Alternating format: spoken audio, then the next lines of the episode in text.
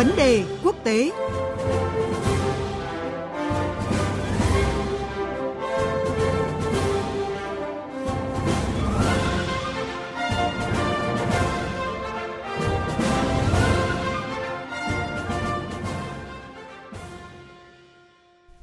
Thưa quý vị và các bạn, nộp đơn xin gia nhập Hiệp định Đối tác Toàn diện và Tiến bộ Xuyên Thái Bình Dương, gọi tắt là CPTPP, từ tháng 2 năm nay. Mới đây, nước Anh đã chính thức bắt đầu tiến trình đàm phán sau khi 11 nước thành viên của Hiệp định nhất trí xem xét lá đơn của nước này. Đây được đánh giá là một bước đi chiến lược của Anh như một phần trong kế hoạch từng bước xoay trục khỏi khu vực châu Âu giai đoạn hậu Brexit.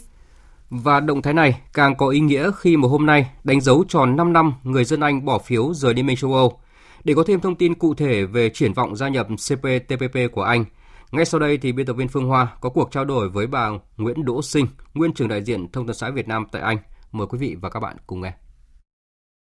Xin chào bà Nguyễn Đỗ Sinh ạ. À, xin chào biên tập viên Phương Hoa và quý vị thính giả Đài Tiếng Nói Việt Nam.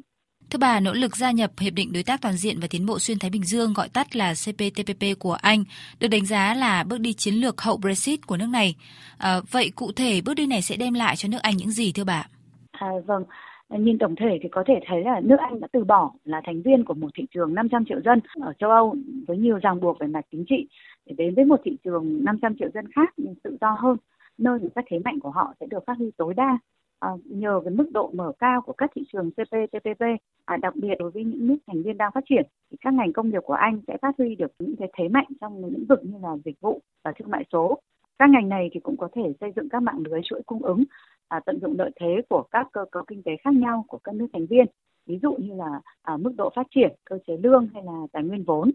À, mà nếu thành công thì Anh sẽ trở thành nước đầu tiên không phải là thành viên sáng lập gia nhập CPTPP à, điều này thì phát đi tín hiệu rất là rõ ràng rằng Anh là một quốc gia hướng ngoại và thương mại tự do. À, và không chỉ có thế, à, với việc có Anh là thành viên thì CPTPP sẽ từ chỗ là một cái khuôn khổ thuần túy khu vực châu Á Thái Bình Dương à, sẽ trở thành một cái khuôn khổ toàn cầu ừ, về bản chất. À, và nếu Anh gia nhập CPTPP thành công thì nước này sẽ tạo tiền lệ tốt để cổ vũ cho các nước khác ngay à, ở trong hay là ở ngoài khu vực châu Á Thái Bình Dương gia nhập CPTPP À, và ở chiều ngược lại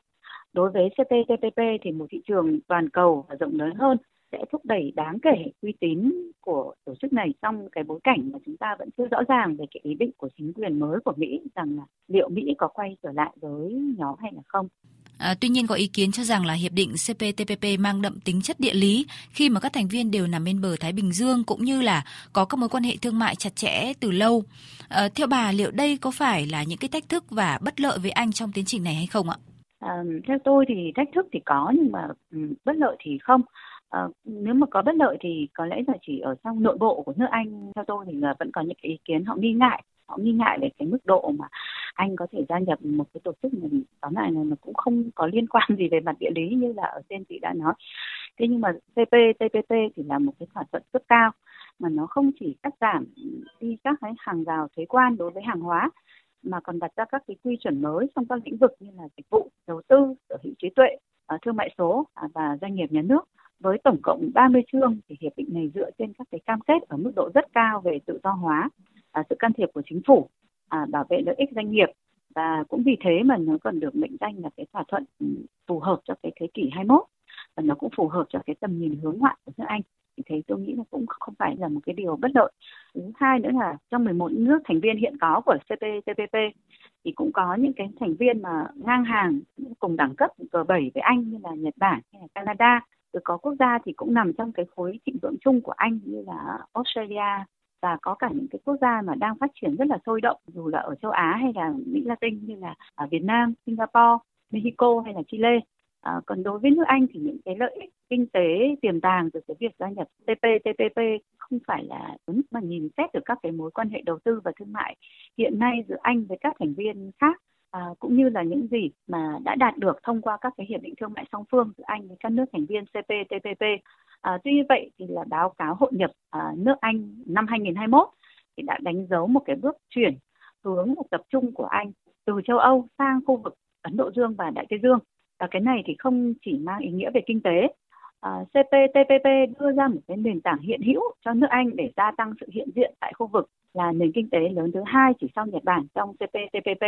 thì nước Anh hy vọng là có thể dùng ngoại giao kinh tế để đóng một cái vai trò năng động hơn trong khu vực. Tư cách thành viên của Anh có thể biến CPTPP từ một nhóm khu vực đơn thuần, thành một câu lạc bộ của các cường quốc hạng chung muốn thúc đẩy các cái khái niệm kinh tế tự do và có thể mở cửa cho các nước ngoài khu vực châu Á Thái Bình Dương tham gia câu lạc bộ này và như thế thì sẽ tạo đà để mở rộng nhóm hơn nữa, thưa chị. À, vâng thưa bà, một vấn đề nữa là để chính thức trở thành thành viên của CPTPP thì Anh sẽ phải đàm phán tích cực và cần nhận được sự chấp thuận của tất cả các nước thành viên. À, vậy bà đánh giá thế nào về triển vọng đàm phán giữa hai bên khi mà Anh và các nước thành viên CPTPP à, vẫn có không ít những khác biệt và rào cản cần tháo gỡ? À, vâng, theo tôi thì bất cứ một cái quá trình đàm phán FTA nào thì cũng sẽ là mất thời gian. À, nhưng mà trong trường hợp của anh tôi nghĩ là có nhiều thuận lợi hơn là những cái khó khăn. À, thứ nhất là có thể thấy là sau khi mà Mỹ đã rút khỏi TPP thì việc có một cái thành viên mạnh như anh trong nhóm là một điều gì đó mà vô cùng phấn khích đối với các thành viên CPTPP hiện nay. Bởi các ngành công nghiệp sáng tạo của anh sẽ góp phần thúc đẩy các cái nỗ lực hiện đại hóa các nền kinh tế thành viên. Ngoài ra thì các nước ở trong nhóm hiện tại thì cũng biết rằng là Anh là một sân chơi thử nghiệm tuyệt vời cho các cái thị trường toàn cầu. Không chỉ sự góp mặt của Anh trong nhóm có nghĩa là sẽ mang lại các cái cơ hội lớn hơn cho hàng hóa và dịch vụ của các nước thành viên CPTPP vào thị trường Anh mà còn nhờ sức mạnh vô địch của truyền thông Anh thì những câu chuyện thành công như vậy sẽ được truyền tải ngay lập tức ra các thị trường khác như là Liên minh châu Âu, Nga, Trung Đông và cả châu Mỹ nữa.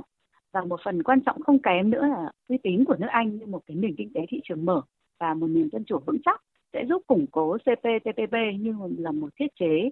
và tăng độ tin cậy cũng như là uy tín của nhóm. Từ đó mà tôi cho rằng là cái triển vọng đàm phán giữa Anh với từng nước thành viên CPTPP sẽ có thuận lợi nhiều hơn là khó khăn bởi vì các nước thì đều nhận thức được lợi ích từ cái mối kết giao này. Vâng, cảm ơn bà về những phân tích và bình luận vừa rồi.